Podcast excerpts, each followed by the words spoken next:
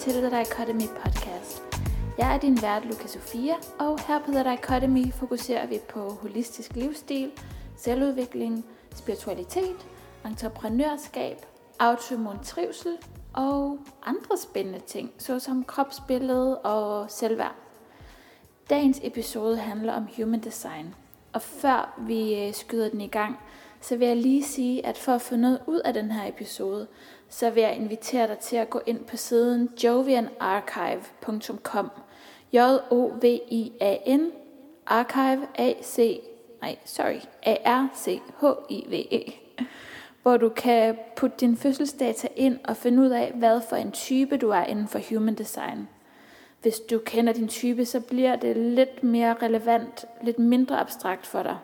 Øhm, lidt mere interessant i det hele taget. Hvis ikke øh, du kender din type, mens du lytter med, så kan det måske lyde meget langhåret og mærkeligt. Og det kan godt være, at det gør alligevel.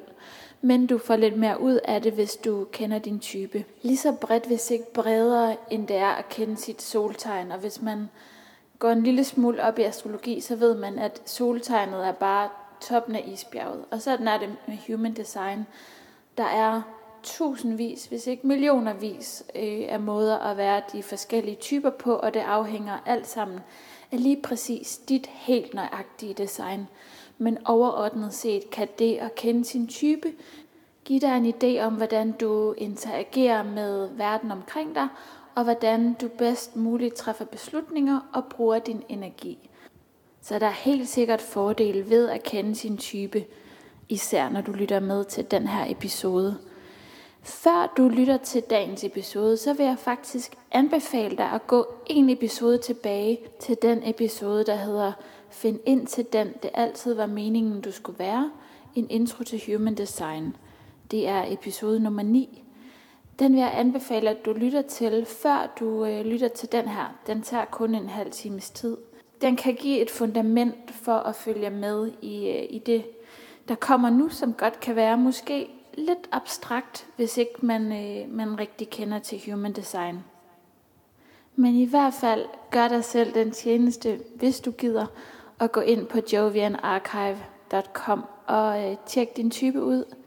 Du skal bruge dit fødselssted, dit fødselstidspunkt, og øh, det skal være helt nøjagtigt. Og det er fordi human design, der kan der faktisk være stor forskel helt ned til minuttet. Det kan gøre, øh, det kan gøre en stor forskel, så derfor er det vigtigt, at man har det helt nøjagtigt, eller så nøjagtigt som det nu står på dit fødselscertifikat. Siden jeg optog den her episode med dagens gæst, som er øh, Human Design Reader Lisbeth Lundgaard, er jeg selv sprunget ud som Human Design Reader. Det ved du, hvis du følger mig på Instagram, øhm, hvor jeg flere gange har postet omkring øh, Human Design. Det ved du også, hvis du har lyttet til den sidste episode. Jeg fandt Human Design for første gang for et par år siden, og siden da, der er jeg ligesom gået øh, balls deep. Det er ikke et pænt udtryk. øhm, men jeg har nørdet det helt utrolig meget. Jeg har øh, læst bøger, jeg har set videoer, jeg har betalt for øh, særlige sider, hvor jeg har siddet og, og ja, dyrket de her øhm, meget lange og uendelige mængder af videoer omkring human design. Og så har jeg læst øh, human design charts for en hel masse mennesker, fordi jeg elsker det så meget. Jeg kan ikke lade være, og øh, jeg kan se, hvor meget det gavner folk, hvad, hvor meget de rent faktisk får ud af det. Og så har jeg besluttet mig for, hvorfor ikke øh, tilbyde den service videre ud, når det nu er noget, jeg kan mærke, at jeg er god til, og som giver mening for andre. Og noget af det, jeg synes er allermest fantastisk ved at læse folks human design charts, det er, at hver eneste person, hvis chart jeg læser, øh, forelsker jeg mig nærmest i, eller bliver jeg fascineret af, fordi det er så tydeligt, når man er human design reader, og man sidder med de her charts, hvordan vi alle sammen er så unikke. Og det er lidt et paradoks, fordi jeg tror meget på, at vi alle kommer af det samme, og i sidste ende er den samme. Jo højere op vi sådan set kommer i planerne, hvis man kan sige det sådan. Men hernede på jorden er vi alle unikke, og vi har alle valgt et unikt design. Men når man sidder med de her human design charts, så er det så smukt at se, hvordan vi alle skinner. Hvordan vi alle kommer med noget helt unikt. Hvordan vi alle er helt særlige.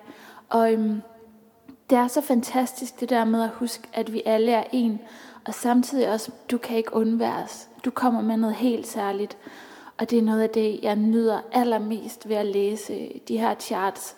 Det er virkelig at, at se folks gaver og se deres helt unikke design, som er så smukt og særligt for dem. Det gør mig virkelig varm om hjertet. Og noget jeg altid starter med at sige ved en human design reading, det er, at du ved altid bedst selv. Det er altid dig, der kender dig selv bedst.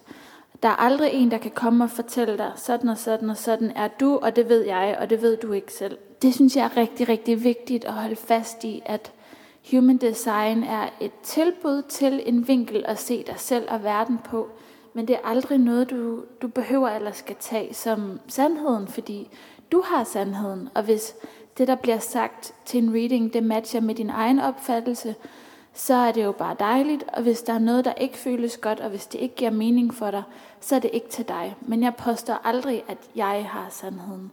Og det er noget, jeg siger, fordi jeg synes, det er så vigtigt det her med, at vi øh, lægger op til, at du er eksperten i dit eget liv. Der, det er ikke nogen anden, der er eksperten på dig.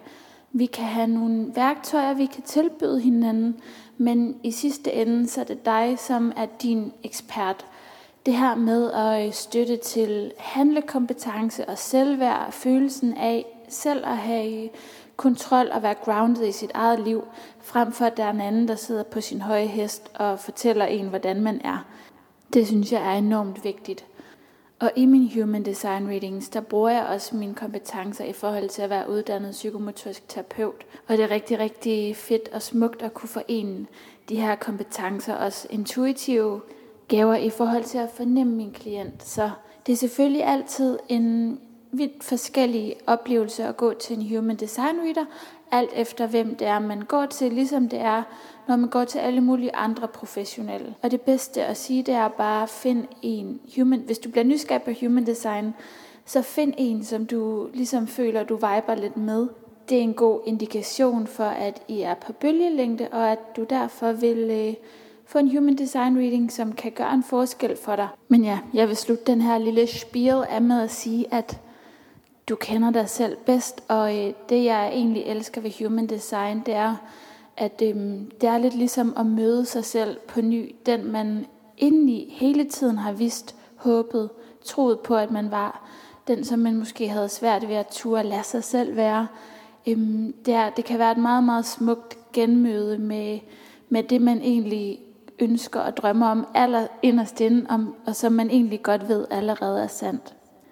Og før vi dykker ned i dagens episode med den meget, meget fantastiske og dygtige Lisbeth, så vil jeg læse en anmeldelse, som jeg blev rigtig, rigtig glad for, som jeg har fået af en klient. Den kan måske give en, øh, en lille fornemmelse af, hvad det er, der sker ved sådan en reading. Den lyder sådan her. Det var en særlig oplevelse at få en Human Design Reading af Luca Sofia. Jeg havde forinden læst om det og forsøgt at sætte mig ind i det selv og min type, men det virkede så kompliceret for mig, så jeg var virkelig spændt på læsningen. Luca talte til mig, talte til min sjæl på en måde, så min hår på armene rejste sig, og kuldegys bredte sig i kroppen. Det gav genklang stort set hvert et ord. Jeg mærkede glæde, lettelse og nysgerrighed. Glæde over, at min krop genkendte det, hun sagde, og fordi der var så meget, der gav mening, hvorfor mit liv har været udfordringsfyldt, og hvorfor jeg reagerer, som jeg gør indimellem – og lettelse over, at jeg endelig kan give slip på nogle ting, jeg troede, jeg skulle have i mig. Det gav mig bare så meget ro. Nysgerrighed på at fagne de sider af mig selv, som jeg har ladt i baggrunden, og på min unikke vej videre frem. Formidlingen af al den viden var så varm, samtidig kærlig, humoristisk, og sat på et niveau, så jeg forstod det, og ikke mindst mængden af informationer.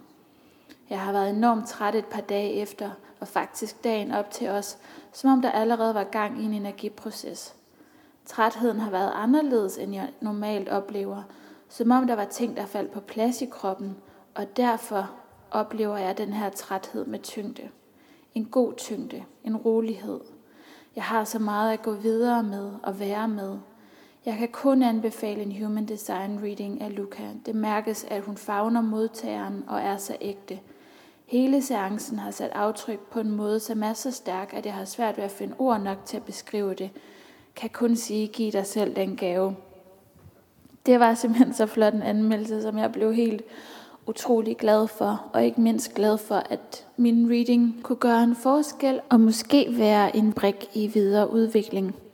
Jeg har besluttet mig for at prøve noget lidt af, og det handler om at anmelde den her podcast. Hvis du har lyst til at vinde en Human Design Reading, så vil jeg bede dig om at anmelde den her podcast, så den lille podcast baby her kan vokse, og andre måske kan få øje på den og få glæde og gavn af den. Øhm, så hvis du går ind og anmelder den, det er på iTunes, man gør det, må meget gerne give den fem stjerner. Og så øh, sender et screenshot til lukasofia-live.dk, så kommer du med i øh, lodtrækning om en gratis Human Design Reading. Og hvis der kun for eksempel er en anmeldelse, så bliver den jo automatisk din.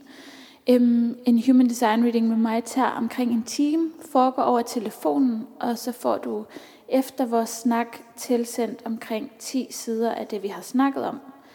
Jeg tænker lidt på, om jeg også skal optage den. Det gør Lisbeth. Det kan jo være en rigtig, rigtig god idé. Men i hvert fald, det vil være så dejligt og en stor hjælp, hvis du øh, anmelder podcasten og sender et screenshot til mig på lukasofia.live.dk og så kan du komme med i lodtrækningen om at, øhm, at vinde en Human Design Reading, og det bliver højst sandsynligt dig, der vinder. jeg tror på det. Det sidste, jeg vil sige, inden vi går i gang, det er, at jeg håber, du kan bære over med, at der er ret dårlig lyd på den her episode. Den foregik over telefonen, og så var der meget trafik. Begge dele var ikke en god kombi, når man lige har kommet sig over det. Så ja, man vender sig til den lyd. Man vender sig, det generer lidt i starten, men det bliver hurtigt noget, man ikke tænker over. Jeg bliver ved med at sige, der er lige en sidste ting. Men det her, jeg lover, er den sidste ting. Husk at abonnere, sådan at du får de nye episoder direkte til dig. Og øhm, det gør mig bare rigtig, rigtig glad at vide, at du lytter med. Velkommen til Lisbeth Lundgaard, som er Human Design specialist, metasundhed, øh, praktikudøver og øh, underviser. Og som bare er helt igennem fantastisk vis og øh, super spændende at lytte til og ikke mindst snakke med. Jeg øh, stillede spørgsmålene ud fra sådan et, øh, et perspektiv, hvor at jeg regnede med, at dem, der lytter med, ikke rigtig kender det. Så den her episode skulle gerne give en rigtig god indføring i, hvad human design er, sådan helt fra basics. Og øhm, ja, velkommen til Lisbeth Lundgaard.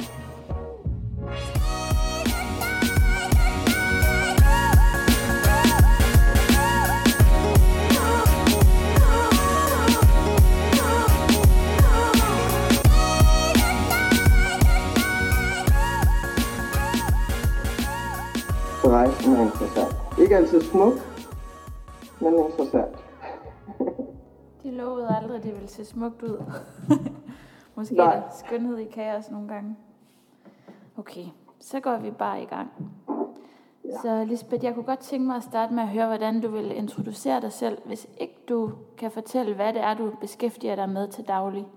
Så det, der er min passion, det er at møde mennesker i det nu, de er i. Med de udfordringer, de har.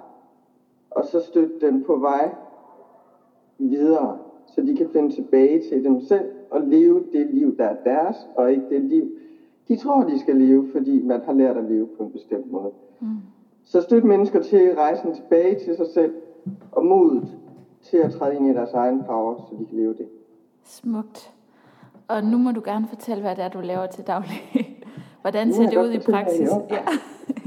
jeg sidder rigtig her og bestemmer. Jamen oprindeligt så er jeg uddannet fysioterapeut og blev meget syg på et tidspunkt med en kronisk sygdom øh, og øh, kom ind i et fællesskab med alternative behandlere og opdagede, at den konventionelle verden kunne ikke hjælpe mig. Og det satte mig sådan på en rejse ind i det, den alternative verden, samtidig med, at jeg også inddrager den, den konventionelle verden der, hvor det er relevant. Så jeg arbejder også med human design, jeg arbejder med human design, som vi skal tale om i dag. Øh, jeg arbejder med metasundhed, som handler om at finde ud af den følelsesmæssige årsag til vores fysiske eller psykiske øh, symptomer. Um, det underviser jeg uddanner jeg terapeuter i. Jeg har undervist i Danmark og i Colorado og England. Og, ja. Hvad er human design egentlig, og hvad kan vi bruge det til? Så human design er altså man får sådan en chart. Nu skal jeg undlade hele historien omkring human design. Det var jeg lige ved at sætte i gang med. Men man, får et, man har sin chart. Man er født ind ligesom i en form. Øh, og med human design, der kan man sådan ligesom finde ud af, hvordan navigerer min form, verden, min aura-boble, min boble, hvordan, hvordan øh, flyder den igennem livet, hvordan rammer den ind i udfordringer. Og så det, jeg synes er super fedt, når folk lærer det her, det er at finde ud af, hvor i mit system jeg kender min sandhed. Mm. Så mange mennesker har også talt om, taler for eksempel om, du skal bare følge din mavefornemmelse. Og når man ser på human design, så er det ikke alle, der har en mavefornemmelse, der med, de med sikkerhed kan navigere efter nuet. Mm. Øh, og slet ikke, når de er sammen med andre mennesker. Så i andre menneskers boble, fordi så sker der noget. Øh, ja, hvordan hele vores energisystem øh, bevæger sig, hvordan det udfolder sig. Det er en kombination af de gamle tekster. Øh, så I Chien fra kineserne og Kabbalaen, astrologien. Så det er en syntese af, og flere andre ting, det er en syntese af, af de her gamle bøger, øh, gamle visdom, der er øh, ført sammen, integreret ind i et system. Mm. Øhm, og også altså DNA'et. Vores DNA strækker sig ind i human design, også vores DNA-struktur. Mm. Øhm, ja, så det er en kombination af alle de gamle systemer, de, dem der virkelig er stor visdom i, en syntese af det, og ja, altså for mit vedkommende, så var jeg lidt udfordret, fordi jeg synes ikke, mit design var fedt. Altså, så var jeg lidt irriteret over, at de havde taget alle de kloge bøger, dem jeg godt kunne lide. og jeg ville gerne se på et andet design, da jeg fik det. ja, du har da et fedt design. Men græsset er altid grønnere. Lige præcis. Og vi har alle sammen det perfekte design, og, ja. og det er også rejsen at, at finde ud af at leve vores, vores design. Mm. Øh, men fordi mit design er sådan lidt anderledes, og vi er alle sammen unikke, det skal vi huske på. Øh, så, så var det svært at arbejde med human design, fordi jeg skulle gøre det på en meget anderledes måde, for jeg kunne ikke slå en masse ting op og få forklaringer. Jeg havde nogle meget få ting, jeg kunne navigere efter, og så det her år, jeg modtog undervisning, øhm, der kunne jeg så gå hjem og eksperimentere, komme, mødes i klassen og hjem og eksperimentere igen, og den her øhm, sammentrækning udvidet. Så, så den her proces var, den var anderledes for mig, fordi der er ikke så meget som den type, jeg er, at, mm. at læse. Og en del af det, der er derude af, er jeg ikke imponeret af. Det kan så være min afgang. Præcis, det kan inspirere dig til at bidrage med noget. Men hvordan kan man finde sin human, sit human design? Så man kan gå ind på noget, der hedder jovianarchive.com, um, og øh, der kan man gå ind og slå sit design op. Man skal have sin fødselsdato, sit fødselstidspunkt, um, og så kan man slå sin, sin chart op der. Man kan også gå over min hjemmeside, lisbethlundgaard.dk, og der er der et link um, ind. Men de fleste Human Design sider, der er der et link til Find Your Chart. Mm. Så, så man kan gå ind og slå det op. Um, ja. Og hvad er det, vi kan bruge det til, det at kende vores design? Det vi kan bruge det til, det er, at vi kan, vi kan finde ud af, det her, det er min sandhed. Vi kan opdage, når vi bliver fanget i torturkammeret op i hjernen af vores tanker, der går i selvsving. Vi løber efter vores egen hæle, og vi kan ikke finde ud af, hvad vi skal gøre. Vi spørger alle mulige, hvad de synes, vi skal gøre. Og de klogeste, dem følger vi så. Her der kan vi komme ind i os selv. Vi kan finde ud af, hvad er min autoritet i mig? Hvor kender jeg min sandhed? Og jo mere man øver sig i det, jo mere klar kan man blive i forhold til sin beslutningsproces. Mm. Og finde ud af at tage de beslutninger, der er rigtige for mig. Hvad, hvilke forskellige typer har vi i Human Design? Så vi har, vi har fire typer overordnet. Øhm, og det, der er vigtigt, inden jeg siger noget om typerne, det er, der er nærmest uendelig mange variationer under hver type. Så, så det er ikke sådan en, nå, så er jeg i den kategori, så ja. Og der er mange nuancer. Mm. Så vi har fire typer. Vi har manifesteren, vi har generatoren, vi har projektoren, og vi har reflektoren. Der hvor der er lidt forvirring nogle gange, fordi nogen hører, der er fem typer. Generatoren kan enten være en manifesting generator eller en ren generator. De er begge to generator med de karakterer, som en generator har. Øh, så den første, det er manifesteren. Manifesterens øh, opgave her i livet er ligesom, og man skal passe på ord, for de kan let blive misforstået, og manifesterens auraboble er en lille smule mere hård. Det vil sige, at de bliver ikke så let påvirket af mennesker omkring dem. Manifesterens opgave er at være forbundet til stjernerne, øh, planeterne, og være, have en direkte kontakt til, hvordan bevægelserne er i vores univers, så de på en eller anden måde kan sætte i gang og, og så i deres liv leve tro mod det, der så tro, som man nu kan. Med det, der ligesom er, er bevægelsen i universet. Og det er meget interessant, når man ser manifester, som ikke nødvendigvis har arbejdet en hel masse med human design. Det, det kan også opnås på anden vis. Og dem, der bliver rene og tro mod sig selv, det er meget interessant at se, se på dem, fordi de er tunet ind til universet på en øh, interessant måde. Mm. Så det er, de, det er de første. De er ligesom for at sætte retningen. Og generatoren.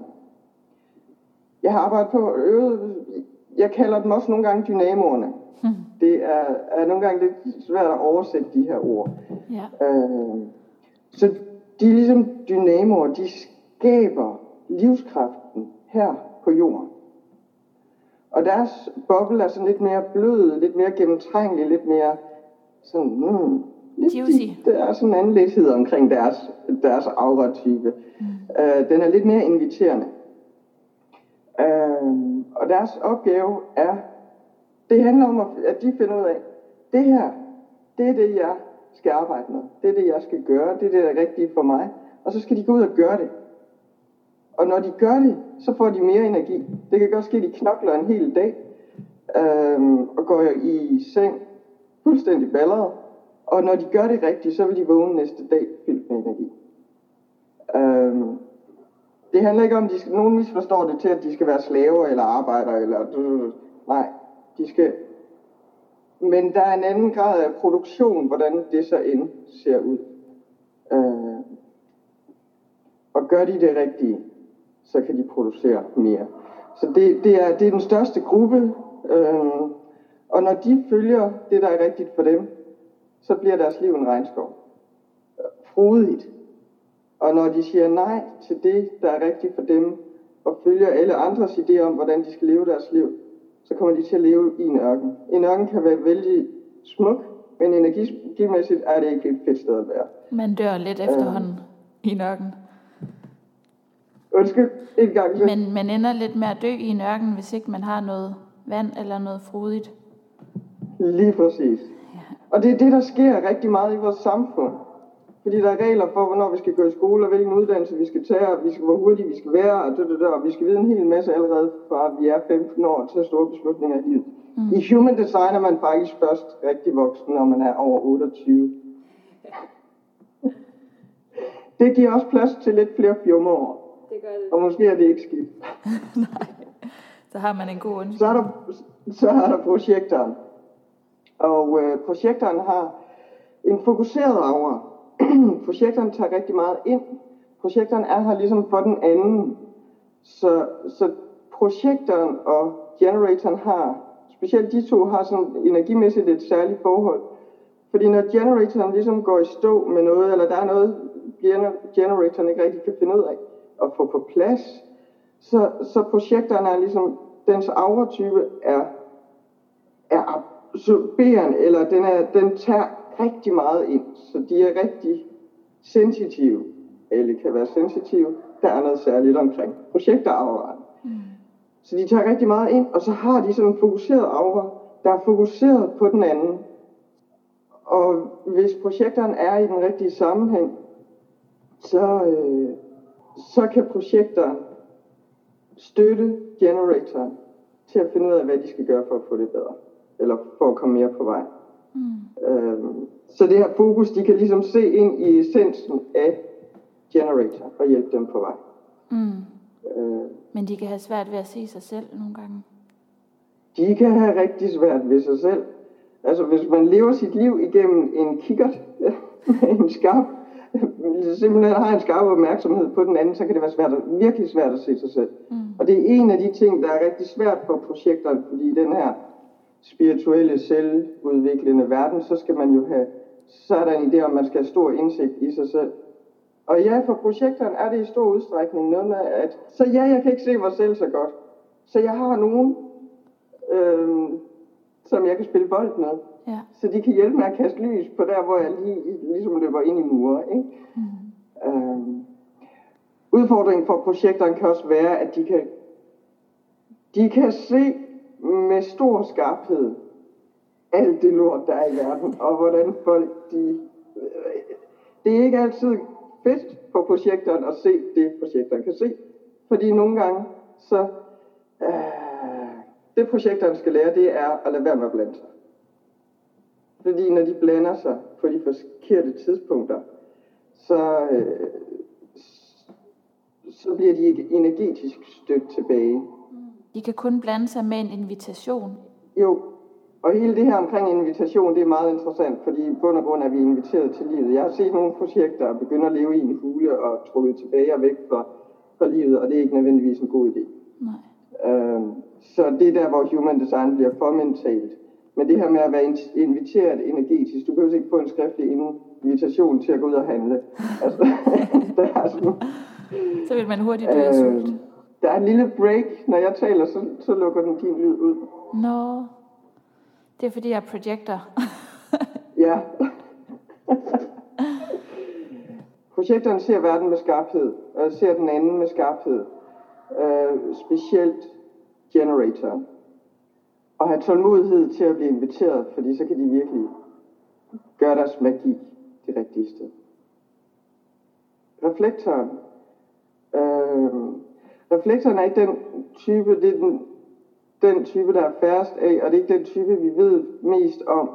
Reflektoren er, er en reflekterer, sjovt nok, kvæg ordet, reflekterer dens omgivelser. Så det betyder, at reflektoren, det kan være svært at se personen bag den her reflektor øh, aura. Det er lidt ligesom en teflonpande. Altså det kan være svært at trænge igennem. Der er ikke rigtig noget, der hænger ved på samme måde. Øh, og det kan være svært at se igennem den, så virkelig finde ud af, hvad reflektoren er inde bagved. Fordi reflektoren er også et menneske i, eller andet, i en eller anden form. Mm. Um, men det mennesker mest ser, når de ser en reflektor, det er, at de ser sig selv. Øh, og reflektorerne er her for grupper. Så, så det optimale for en reflektor er faktisk bare at have lov til at være i en gruppe og træde ind og ud af den og, og, øh, og så kan man sådan ret skarpt mærke, kan reflektoren mærke, hvor ubalancerne er. Øh, for at forstå reflektorer, de fleste pattedyr er reflektorer. Og, og jeg er begyndt at beskrive øh, reflektoren mere som, øhm, på min sønner går på en friskole, og der har de sådan en læsehund. Og det, det, de har observeret med den her læsehund, det er, at, at når de sidder og læser, så, så nogle gange så ligger den for eksempel bare stille, og så kan den se hvor der er nogen, der sidder, hvis der er nogen, der sidder og bliver ked af det, så rejser den sig og går over til dem. Bare er med dem, eller hvad den nu gør. Ikke? Og det er sjovt, sådan lærerne, hvordan de har beskrevet, at, at observere den her hund, hvordan den sådan var lige så stille fidler rundt, og alle børn, der har det bedre med at læse. Ikke? Så det er sådan den opgave. Ikke? Men det er sådan lidt en øh, reflektoropgave. Øh, det er ligesom at opdage ubalancerne i gruppen, før det skrider til at blive store ubalancer, der kan true gruppen. Ja. Kan du... nu forsvandt min lyd. Kan du høre mig? Jeg kan høre dig. Det var godt. Og jeg sagde bare, og du er reflektor, bare for at folk, der lytter, ved det. Jeg er reflektor, ja. ja. ja. Og hvordan forbinder du kropslig sundhed, eller det er meget nemt inden for human design, bliver meget mentalt, og vi sidder med alle vores charts og gates og channels og har det hele op i hovedet, men at faktisk kroppens visdom, vi skal tune ind på. Det er virkelig rejsen ud af hovedet, ned i kroppen. Ja, det er ja. bare så sjovt, at du siger det, fordi jeg sidder her med, øh, prøv at se, hvad der står her. Kan du se det? Ud af hovedet, ned i kroppen. Det er en gammel opgave, ja. jeg lavede på mit studie for fire år siden. Lidt pudsigt. Nå. Interessant. Ja. Ja, men det er interessant, hvad man forbinder sig til. Ja, og det, det kunne jeg måske også komme med en lille forklaring på. Men nå, øh, det her med, at vi overgiver os til vores kropsbevidsthed. Øh, så human design, det er fint, at man... Øh, altså det er derfor, jeg... Når, når folk kommer til mig, så, de, så vil de tit gerne have viden om, men hvad betyder det gate, hvad betyder den, og hvad betyder det, og, og vi kan bare hælde på hjernen, ikke? og den bliver aldrig med. Ja. Så, så derfor, når jeg arbejder med, med mennesker i forhold til human design, så sådan den her individuelle proces, det handler om at få tingene i bidder. Og virkelig, første skridt er forstå din boble. Så hvad betyder det, at du har den her boble? Uh, det, det, også det her med at, at komme ind, uh, man har et udtryk, der hedder passenger consciousness. Så, så den her, jeg observerer mit liv. Så, så virkelig, at man er opmærksom på, hmm, okay, så nu har Lisbeth lige siddet og sagt, at en projektaura, den har sådan de her karakterer. Så ud i verden og eksperimentere med, hvordan mærkes det ude i verden, når jeg møder folk. Ikke? Hvornår skubber jeg øh, til, til folk, fordi jeg, jeg flytter mig med mit hoved, ikke, og rammer ind i en mur? Eller hvornår kan jeg bare mærke, at det her, det er det, jeg skal gøre, og så følger jeg med. Øh, så så hvad, hvordan er min, min aura-mekanik? Øh, strategy, hvis I ser noget på engelsk, så hedder den strategy. Så min aura-mekanik, virkelig, ikke bare forstå med hovedet, men mærke, ah, nu kan jeg, nu kan jeg mærke, hvordan den fungerer. Mm. Øh, og så næste skridt er sådan ligesom, at man, der, der kigger man så på sin beslutningsproces. Øh, sin autoritet. Øh, og den kan, der er der så ni forskellige. Og så begynde at lege med den beslutningsproces. Og have mod til at, okay, så det kan jeg mærke, det er det rigtige for mig. Og så, så lege med den og våge mere og mere og gå efter det, der føles rigtigt. Og så tit de ting, de beslutninger, som kroppen føler er rigtige. Der vil, altså jeg ved ikke sådan, hvis du ser et billede af en øh, hest, der løber afsted, og så bagved, så er der en mand, der har fat i tøjlerne og bare har hælene i og prøver at stoppe den her hest, fordi den skal ikke den vej. Ikke? Men hesten går bare videre. Så det er egentlig processen, at, at man kan mærke, det er den vej, jeg skal. Og det er interessant, når man følger den vej, kroppen bevæger en, eller hvad der nu bevæger en. Det, der føles rigtigt i mit system, når jeg følger det, så, så begynder livet at blomstre omkring mig. Sidste år, der havde jeg for eksempel en, en rejse med min søn øh, til USA, hvor jeg skulle over undervise, og, og noget gik galt, og vi mistede den første billet, og, og, og min hjerne var sådan, uh, nej, og der er ikke penge nok, og du, jeg skal blive i Danmark og tjene penge til der økonomisk sikkerhed og stabilitet, og jeg skal, øh, altså I skulle, min hjerne havde travlt med alle mulige fornuftige argumenter for, at jeg skulle i hvert fald ikke tage til USA. Mm. Og min krop, der var bare sådan, du, du, du, du, jamen, det er det, jeg skal. Det er det, jeg skal. Ja. Og ja, jeg kan høre, du der på første sal er ved at et grimt ord, skide en snemand. det har jeg aldrig hørt før. Men, men den her følelse af, når man kan mærke, at kroppen, den, jamen det er det, jeg skal. Ikke? Og ja, jeg er bange, og jeg er alt muligt. Og det er det, jeg skal, det her. Så er det interessant at se, hvad der blomstrer omkring. Hvordan kan man så kende forskel på, at det er kroppens øh, visdom, og det er det her, kroppen gerne vil, og så det, der hedder not self-theme? Det, det er en proces. Vi har de her ni forskellige måder at tage beslutninger på. Jeg har altid, jeg, jeg, jeg har virkelig prøvet det her med at finde min mavefornemmelse. Fordi det havde jeg jo hørt, specielt jo mere og mere spirituelt øh, øh, feltet blev omkring mig, så kunne jeg forstå, okay, min mavefornemmelse. Og den virkede bare ikke rigtigt til at være troværdig. Det var som om, den havde mange forskellige idéer om, hvordan tingene skulle være. Så derfor kigger man ind i en, ens øh, autoritet, at man, der er nogen, der har mavefornemmelsen, og det har de fleste. Øhm, og, men der går man sådan ind i, hvilken, hvilken øh, hvor kender jeg min sandhed? Øh, og så, så begynder man at mærke det. Det, der er vigtigt, det er, at man kan mærke sig selv klarest, når man er alene. Vi bliver forstyrret af hinandens bobler. Så en simpel øvelse kan være at sige, når nogen spørger noget, en om noget, det kan være at sige, jeg, øh, det ved jeg ikke lige nu. Det lyder som en helt vildt fed idé. og lad mig lige vende tilbage.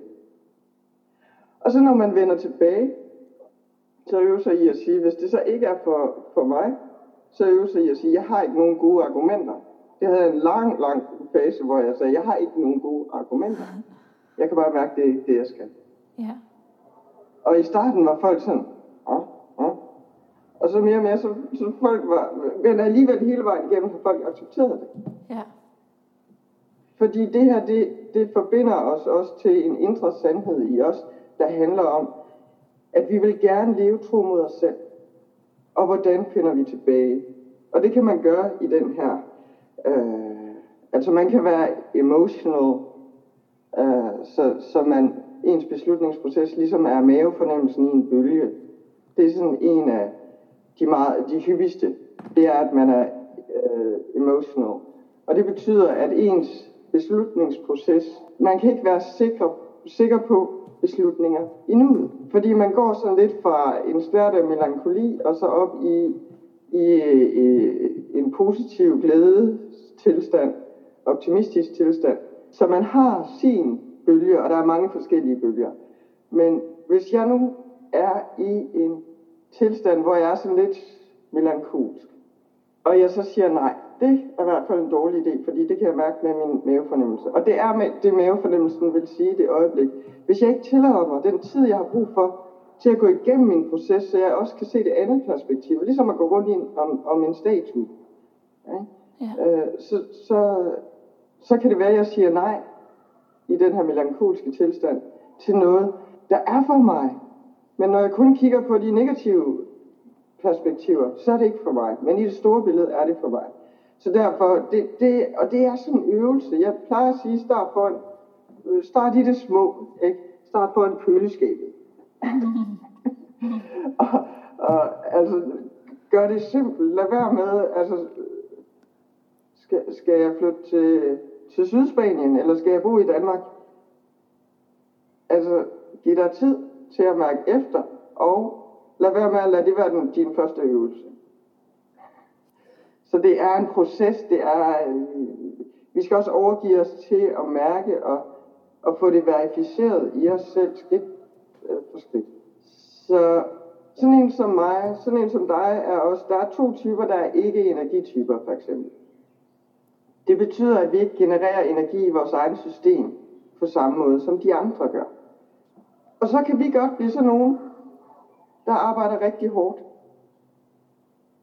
Og for meget, og hele tiden, og virkelig arbejder os selv i stykker. Fordi der er noget bevidst eller ubevidst i os, der kan mærke, jeg har ikke så mange, meget energi som dem omkring mig.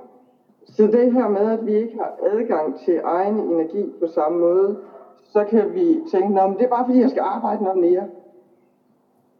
Og måske er det ikke fordi, jeg skal arbejde noget mere.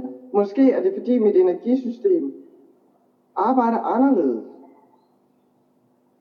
Så jeg har mere brug for hvile, fordi når jeg gør noget, så er min opgave anderledes, og, og derfor kan jeg ikke gøre noget så lang tid ad gangen. Men vi har det med vores not self-theme, som projekter og reflekter er generelt set, at vi bare arbejder for meget, fordi vi kan mærke, at det har vi ikke i os selv. Og det vil vi rigtig gerne have. Så det gør jeg, fordi så får jeg nok anerkendelse ud fra verden.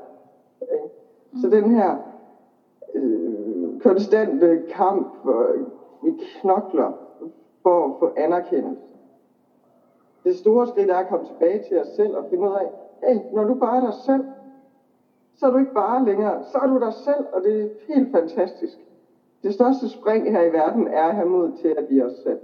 Smukt. I den proces er der også slippet. Så det betyder også, at der er nogle mennesker, vi skal slippe omkring os. Der er måske et job, vi skal slippe. Og det er rigtig svært for os, fordi at slippe er svært. Det, hvis jeg kan noget, så kan det være svært for mig at slippe det. Fordi det er der, jeg får min anerkendelse. Mm. Så hold ved anerkendelsen af de mennesker, der godt kan lide en.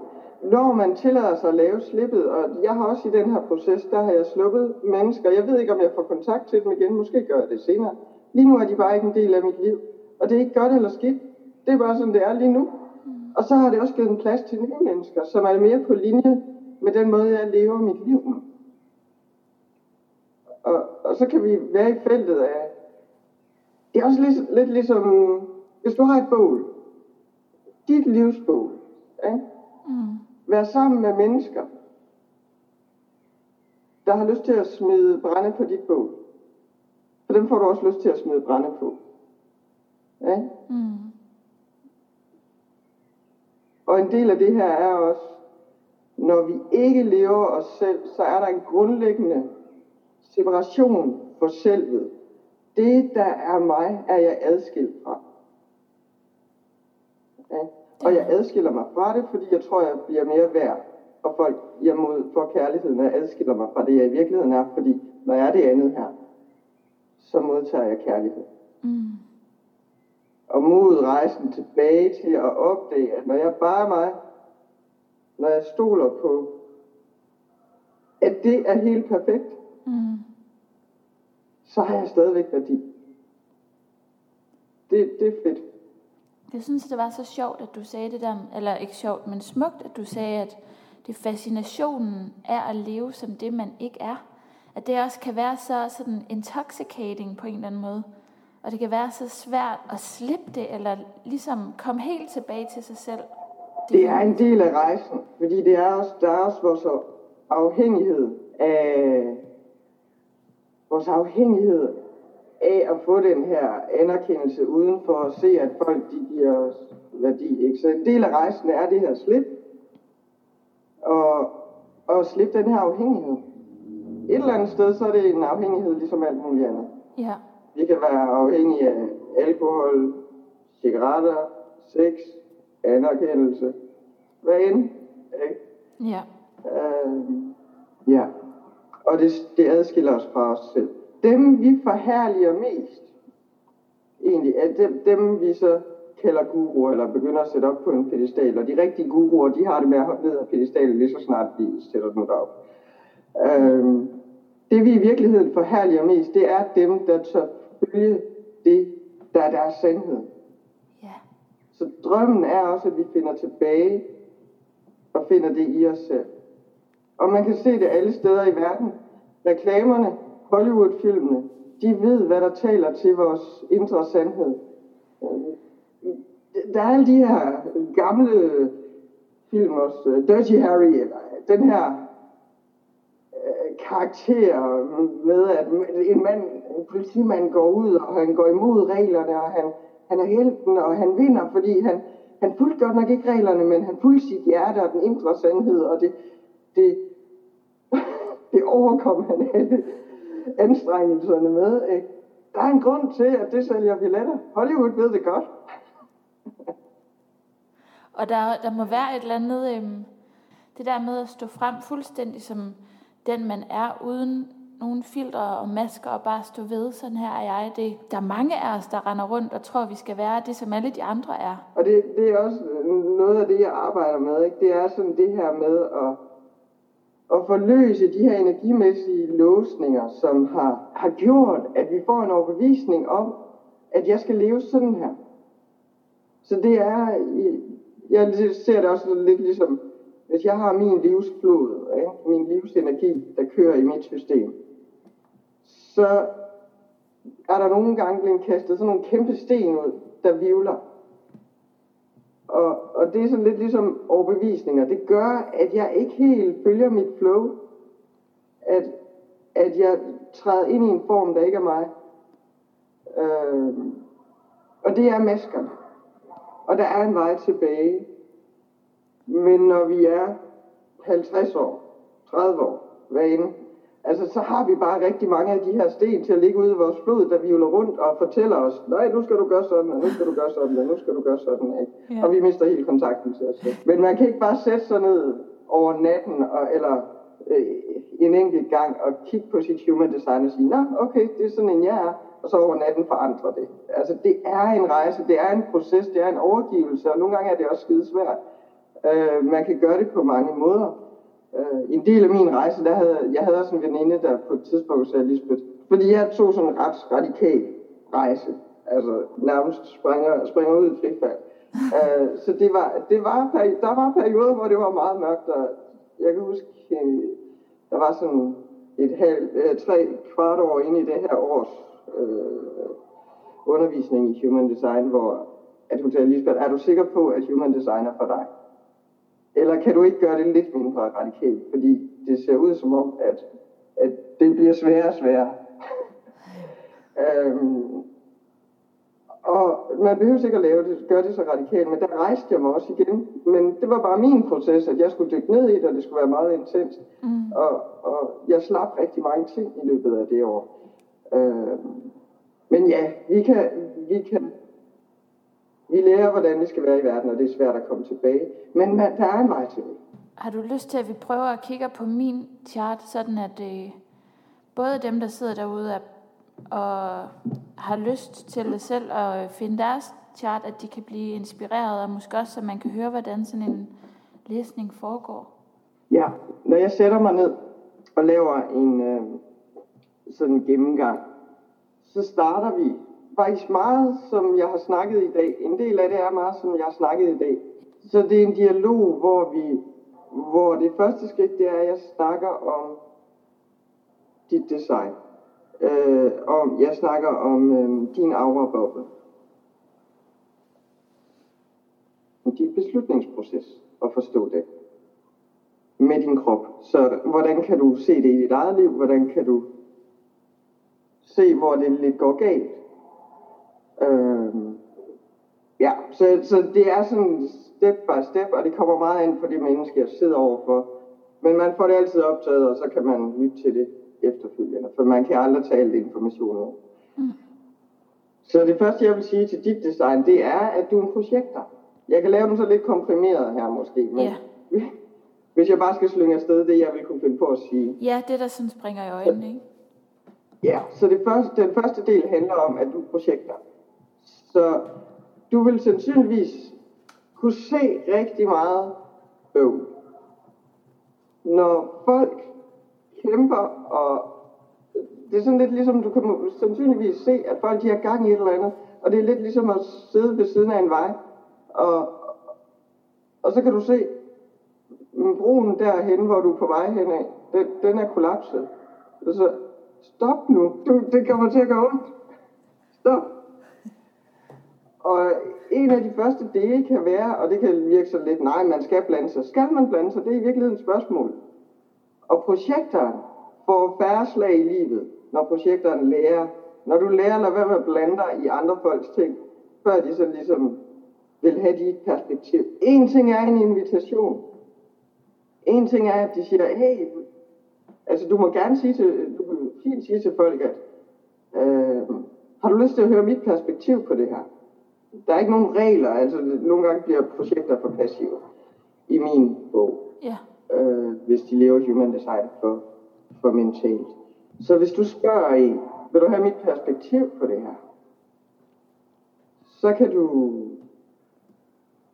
få et ja. Eller, ej, det kan jeg ikke rumme lige nu. Hvis de siger ja, så mærk efter.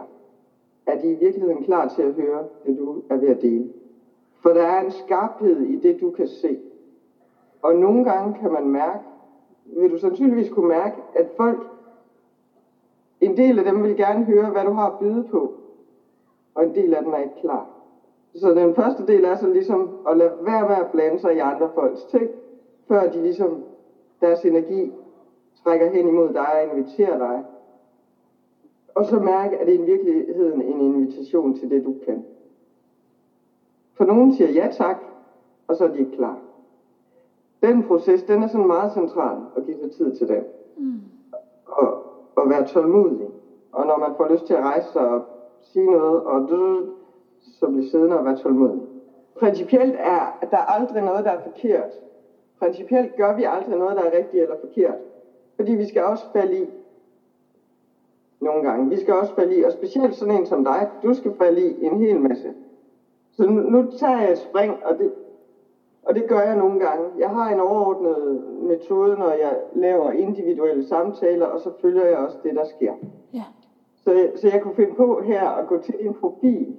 Du skal simpelthen have mod til at snuble og rejse dig igen. Og den her sekser, den har sådan ligesom tre faser. Øh, og, Og cirka til omkring det 28. år, der har, er sekseren i virkeligheden træer. Og nu er du så i, uh, i fase 2. Og det skal jeg ikke dvæle ved. Det, du sandsynligvis har, vel op, har oplevet, specielt i de første 28 år, det er, at du har fået nogle bank igennem livet. Altså, bum, bum. Og nu gør jeg sådan, nej, det var også, ah, ikke? Energimæssigt, når man når 28-30 år i et felt, så kan man øh, som 3-6'er godt føle sig lidt gul og blå. Øh, jeg ved ikke, om det er sådan, det, dit liv har set ud. Det er det typisk, når man har den. Og det handler, men du har stadigvæk træerne i dit energisystem, så det handler også om, ja, bum, der er snublet. Jeg børster støvet af mine bukser, og så rejser jeg mig igen, og så er jeg lige lidt klogere nu. Mm-hmm. Øhm, jeg har snakket lidt om, fordi du er emotional, solar plexus er det, der navigerer, det, der bestemmer din beslutningsproces. Jeg har snakket lidt om den tidligere i dag, så, så jeg vil ikke sådan dvæle for meget ind i det her. Øh, men din beslutningsproces er en bølge. En bølge. Og din proces er at finde ud af, hvornår er jeg i melankolien, hvornår er jeg i optimismen. Det handler ikke om at være maniodepressiv. Det er noget andet. Depression ser vi andre steder. så så overgiv dig til den her bølge og finde ud af, jeg skal have tid til at tage beslutninger. Så min mave skal jeg mærke ind i over tid. Og din proces er at opdage din bølge. Øh, og det er ikke nemt. Det er sådan et af de, det er det nyeste bevidsthedscenter, øh, og den er svær og kan være svær at navigere. Øh, så det er en proces af en overgivelse. Jeg vil følge følelserne, når jeg er klar til at følge mine følelser. Fordi vi har ligesom splittet hesten og manden, der prøver at stoppe den, manden og hjernen, der har gode idéer om, hvordan tingene skal, kursen på tingene, ja. og, og hesten, det er følelserne. Det er det, der har kontakt til naturen, vores essens. Så der vil jeg gå efter følelserne, men ikke i nuet. Jeg vil lade være med at reagere indtil, at jeg har fået en eller anden 70% sikkerhed. Fordi emotion, det, det, specielt som emotional, så er det svært at nå den der 100% sikkerhed. Og det er okay at have tvivlen også. Øhm, men, men jo mere man øver sig i det, jo mere klar bliver man. Altså min beslutningsproces er mindst en måneds cyklus. Og i større beslutninger, så bruger jeg måske tre måneder, eller et halvt år. Det er også vigtigt at være opmærksom på, hvis der er noget, der virkelig er for dig, så forsvinder det ikke. Så vil det blive ved med at være der. Men vores hjerne kan begynde sådan, ah, ah, ah, jamen, jeg skal, jeg skal med nu, jeg skal, uh, jeg går glip af det her, det er en kæmpe mulighed, og, jeg, og kroppen, hvis den ikke er klar, så er den ikke klar. Og hvis det virkelig havde stor værdi for dig, og det er meningen, at du skal den vej, så vil vejen stadigvæk være der, når du er klar, når din, dit energisystem er klar. Det kan godt ske, at det ikke ser ud, som din hjerne synes, det skulle se ud, når du så er klar. Men måske skulle det forme sig have lidt tid. Jeg kunne tænke mig at snakke lidt om centre. Øh, så et center, vi har de her ni centre. Et center kan være farvet, eller det kan være hvidt. Øh, og du har fire hvide centre i dit system. Dine hvide centre, det er også de steder, hvor du kan opnå en særlig visdom, fordi du kan se forskellige aspekter. Du kan mærke forskellige aspekter af de her centre. Hvis vi for eksempel går helt på toppen, dit hoved, det, det du tænker på i den øverste trekant, så kan det være i alle mulige retninger. Så du har sådan et stort, øh, et nuanceret intellektuelt potentiale i forhold til at være kreativ, øh, abstrakt, logisk, musisk. Du, du har intellektuelt, øh, der kan, du, der kan du være lidt en kameleon. Ikke? Der kan du være sådan du kan håndtere mange forskellige måder at tænke på, men der kan også komme en forvirring i forhold til, hvad er det så, der er min idé? Så det her med, at specielt når man er hvid, så det der er interessant, det er bare, at du er meget nuanceret i det, du kan tænke på, og, og det, du kan tage ind. Det kan være interessant at lade være med at identificere sig med de ting, du tænker på. Så, så ja, nu har jeg det her perspektiv på tingene.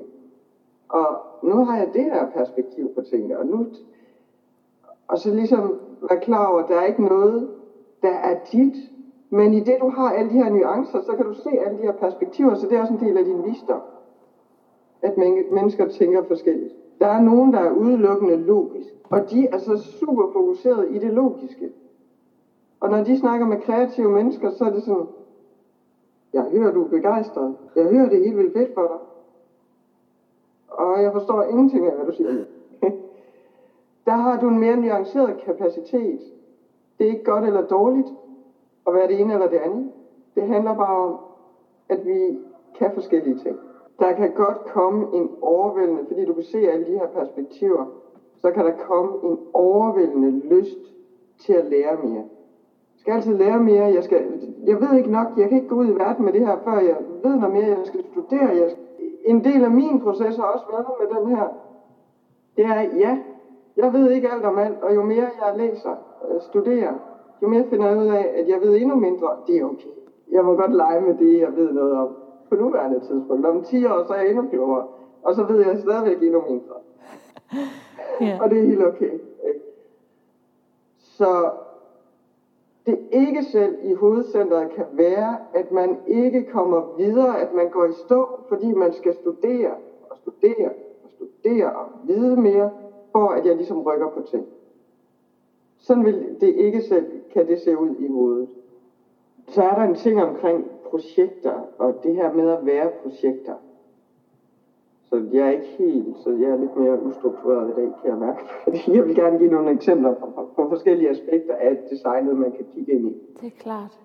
Øh, når man har projekter, så er den her energidel virkelig vigtig at finde ud af. Finde ud af at give sig tid til at hvile. Og hvile og være er vigtigt. Ej, jeg skal ikke sætte timer på, men nogen sætter timer på, hvor mange energi, timer øh, projekter i virkeligheden har til at arbejde om dagen.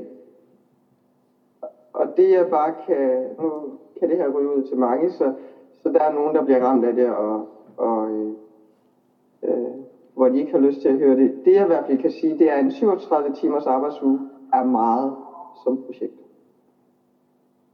Meget for meget. Jeg tør godt at sætte timer på, de er sådan 3-4 timer, nogle steder 2-3 om dagen. Ja. Men det er lidt svært i vores samfund. Det er svært i vores samfund. Øh, og vi har sådan noget, der hedder en timeløn. Så vi bytter vores tid, og vi antager, at en time er det samme. Times arbejde er det samme for alle mennesker. Vi forholder os ikke til, hvor meget energi tager det for mig at arbejde en time, og hvor meget energi tager det ud af mit system for en anden arbejde en time. Jeg har gjort rigtig meget for at leve på en måde. Jeg, lever, jeg tilbringer meget tid alene, så jeg kan ligesom forholde mig så rent som muligt i mit system, og sådan jeg kan træde ind og ud af samme. Mm. Øh, og, og det her med at finde ud af ikke at arbejde for mange timer, er, øh, er svært i vores samfund. Men det er noget, jeg virkelig har arbejdet intens på at finde ud af, hvordan skal mit liv så se ud. Og det kan betyde, at altså arbejde kan også være forskellige ting, men det her Altså hvis jeg forbereder et kursus, det meste af kurset, forberedelse, udover at der skal printes noget og da da da, det meste af kurset foregår, når jeg går ud i min have. Øh, det meste af forberedelsen, ikke? Så, så, så kan man sige, arbejder jeg eller arbejder jeg ikke. Men den her del, når man ikke laver noget, så er det sådan en fordøjelsesproces. Så jeg er også meget mere effektiv, og det kan andre også genkende. Men øh, jeg skal ikke sidde for mange timer for en computer, for eksempel. Der er grænser for, hvor mange klienter jeg kan have på en dag. Øh, jeg har for eksempel kun, jeg har tre dage om ugen, hvor jeg kan have klienter. Øh, og, og det kan jeg, fordi jeg arbejder, som jeg gør. Og du kan sætte dit liv op, så du kan, kan klare dig have det godt, uden at arbejde en masse timer. Øh, så hele det her med, hvordan får jeg så lavet min energi op igen. Ikke? Så det jeg har opdaget, det er, hvis man tilbringer som en ikke-energitype, hvis man tilbringer meget tid i naturen, så kan du blive lavet op der. Så kan du få energi der, og den er meget mere ren, end hvis man går på caféer, eller hele tiden er ude blandt mennesker for at suge energien. Ikke? Så som projekter så finde ud af, hvordan kan jeg tilrettelægge mit liv, ved ikke at arbejde ret meget. Det er den største kontrolfaktor i vores, vores liv, det er den, det her omkring penge. Så, så der kan også være nogle ting, vi synes, vi har brug for, som vi i virkeligheden ikke har brug for. Ikke? Så, så det materielle, der kan også være en fase, hvor man skal skrue ned på det materielle, og hvad, hvad har vi brug for. Ikke? Um, så der kan være mange ting i spil. Øh, men som udgangspunkt, det jeg oplever, der vil typisk være en fase, hvis man er rigtig bange for at træde ind i det, der er virkelig en. Jo mere bange man er for at overgive sig, jo længere kan fasen være, ikke? og jo mere kan, hårdere kan den være. Men jeg oplever dem, der træder ind og har tillid til, at universet vil tage støtte mig. Det bliver nemmere for dem. Øh, og så er spørgsmålet også, hvad er vores rejse i virkeligheden? Hvordan er den nem, eller hvordan er den rigtig? Fordi nogle gange har vi en idé om, at, at det skal være nemt at blive vores liv, for det er rigtigt. Og der er faser med modgang. Men jeg oplever, at universet støtter os, når vi har mod til det. Når vi tillader det. Og tillade det er det ikke det samme som, at vi i det skjulte har en eller anden frekvens af, okay, nu gør jeg det, og så, så skal du støtte mig, universet, ikke også? Så, så har man ligesom en klo i forventningerne til universet. Men det, var, det er sådan nogle forskellige aspekter af, af, hvad jeg kunne finde på at snakke om. Og det der, i forhold til sakralcenter, det jeg lige kommer til at tænke på lige nu, øh, det har generators, de har det defineret, det er det, de har det farvet, det er det, der definerer en generator. Og et spørgsmål til det eller noget at navigere i forhold til sådan nogen som os, det er, hvornår nok nok. Jeg er ikke ret god til at stoppe i tide. altså, jeg bliver ved, og jeg bliver ved, og jeg bliver ved, og så opdager jeg, okay, jeg skulle have stoppet nu. Okay. Ikke? Så generatorerne, de har lidt mere en fornemmelse af, så nu har jeg nok med det, nu har jeg arbejdet nok, når de er rene. Øhm, og så stopper de. Det var nok for i dag hvor ikke energityperne og manifesteren har svært ved at finde ud af, hvornår nok er nok. Det er typisk dem, der hænger ud sidst til en fest, og ikke kan finde ud af at gå hjem også. Kender jeg godt. Gå hjem, når solen er stået op. ja, og man opdager, at alle andre er gået hjem. Ja. Nå, ja. Men når jeg laver sådan en samtale, så kigger jeg, jeg kigger på chartet, og jeg kigger på, hvordan ser dit liv ud. Øh, det er sådan, jeg gør, når jeg gør det ordentligt. Så det er en dialog i forhold til, hvordan ser det ud i dit liv. Øh, og hvor kan du starte med at lave justeringerne? Fordi vi vender ikke vores liv 360 grader, eller hvor mange grader det nu skal, øh, skal drejes, øh, på et øjeblik. Så det er noget med, hvor skal dit fokus være, hvor kan dit fokus være hen ad vejen, når du synes, den her ligesom begynder at lande, og så kan man gå hen og udforske de andre de næste lag, ikke nødvendigvis i rækkefølge, men så det er sådan processen, og det der er fordelen ved det, det er, når man så optager det, så kan, så kan man have tid til at kigge på det senere, øh, yeah. lytte til det senere, øh, efter så man er klar til det. Yeah. Um, ja, og så kan jeg også finde på, når folk de ikke kan høre deres eget, høre deres hjerne tale, så kan jeg også finde på at sige, så kan du høre nu, så kan jeg finde på at pege på det. Kan du høre din hjerne, den taler nu? Ikke? Øh, så, så jeg går også ind og prikker til folk, så kan du høre, her, her sker det. Kan du høre frekvensen, du taler med nu? De bliver opmærksomme på de her ting. Begynder at kunne høre den bedre i sig selv. Og selvom en øh, projekter er meget blind på sig selv, så er der også indikationsfølelser i sig selv, hvor man kan mærke, okay, det var så hvis hjernen, eller det var, hvor kommer det fra? Så der er noget, men det er ikke fordi, man er helt lammet og ikke kan mærke sig selv. Mm-mm. Det oplever jeg heller ikke personligt. Nej, jeg tænker umiddelbart, det er sådan det, jeg kunne finde på at sige lige nu. Ja. Så nogen har travlt med at kigge på alle numrene. Og jeg bruger, hvis, altså alle de her gates, ikke? Ja. Og hvis man ikke forstår det andet med sin kropsbevidsthed først, så vil man typisk drukne. Det gør ikke noget, man går ind og kigger lidt, og så lader det simre. Øh. Men når man dykker ind i de her gates for tidligt, så oplever jeg, at folk de navigerer human design ud fra et intellektuelt perspektiv eller det sted. Ja. Øh, det handler ikke om at blive hurtigere. Det handler måske i virkeligheden om at være langsommere. Og have mod til processen og til rejsen. Og se, hvordan den udfolder sig. Smukt. Så er vi ved at være ved vejs ende. Ja. Er der noget, øh, noget, du har lyst til at sige sådan til sidst omkring human design, eller noget, du ikke føler, vi er kommet ind på? Altså min drøm er virkelig, at mennesker får mod til at træde ind i deres eget liv. Og jeg ser bare, hvor smukt det er. Jeg kan også, ved også og ser, hvor svært det er at virkelig træde ind. Og skridt for skridt yde den her rejse, hvor man mere og mere klart lever sig selv. Og min drøm er, at vi alle sammen begynder at leve vores eget liv. Hvordan det ser ud. Leve vores liv, have mod til det. Integrere os selv med os selv og være os selv.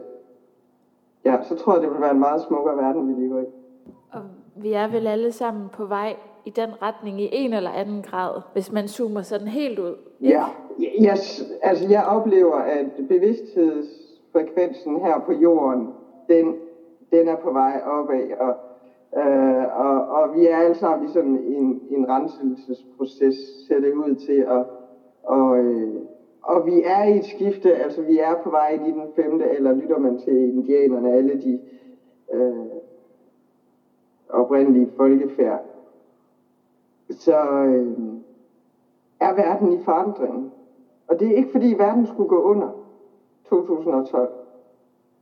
Det er et skifte ind i en ny øh, tid, og det er ikke noget, der sker øh, i et øjeblik. Det er en proces over flere år. Øh, så jeg er meget optimistisk. Jeg ser nogle mennesker øh, træde sammen på en ny måde, som man ikke har set før. Hvor der er mere... Vi støtter hinanden i kærlighed, og vi behøver sikkert kæmpe på samme måde, som vi har gjort tidligere, hvis vi er, er kærlige over for hinanden. Så øh, øh kommer verden til at se bedre ud. Der var et eller andet, jeg ville sige, og så kan jeg ikke nå det lige. det er bare jo. Men tusind, tusind tak, fordi du var med. Og øhm, tager du imod læsninger lige nu, eller øhm, klienter? Jeg, jeg tager imod læsninger lige nu. Det ser ud som om, at jeg skal til at i gang med at lave nogle flere. Jeg havde egentlig i mit hoved havde besluttet sig for, at det var først til efteråret, jeg skulle, jeg, jeg skulle holde en lille pause med Human Design på nu, og øh, så ser det ud som om, at verden synes, at jeg skal have gang i Human Design i mere nu. ja. så ja, det gør jeg. lisbethlundgaard.dk er min, øh, min hjemmeside på nuværende tidspunkt. Mm. Så det er der, man kontakter dig igen? Ja. Man kan også finde mig på Facebook. Øh, og nogle gange bliver jeg overvældet af at styre Messenger er ikke så godt at kontakte mig på. Der får jeg en del beskeder, og de kan være svære at styre. Så lisbethlundgaard.dk, der kan man finde sit, mit øh, kontaktoplysninger, man kan læse om human design, og, og jeg vil, der vil lige så stille og roligt, i takt med at jeg har, kan gøre det, så vil der komme mere med information omkring human design. Mm. Tusind tak. Tak, Lisbeth. Super. Mm. Selv tak.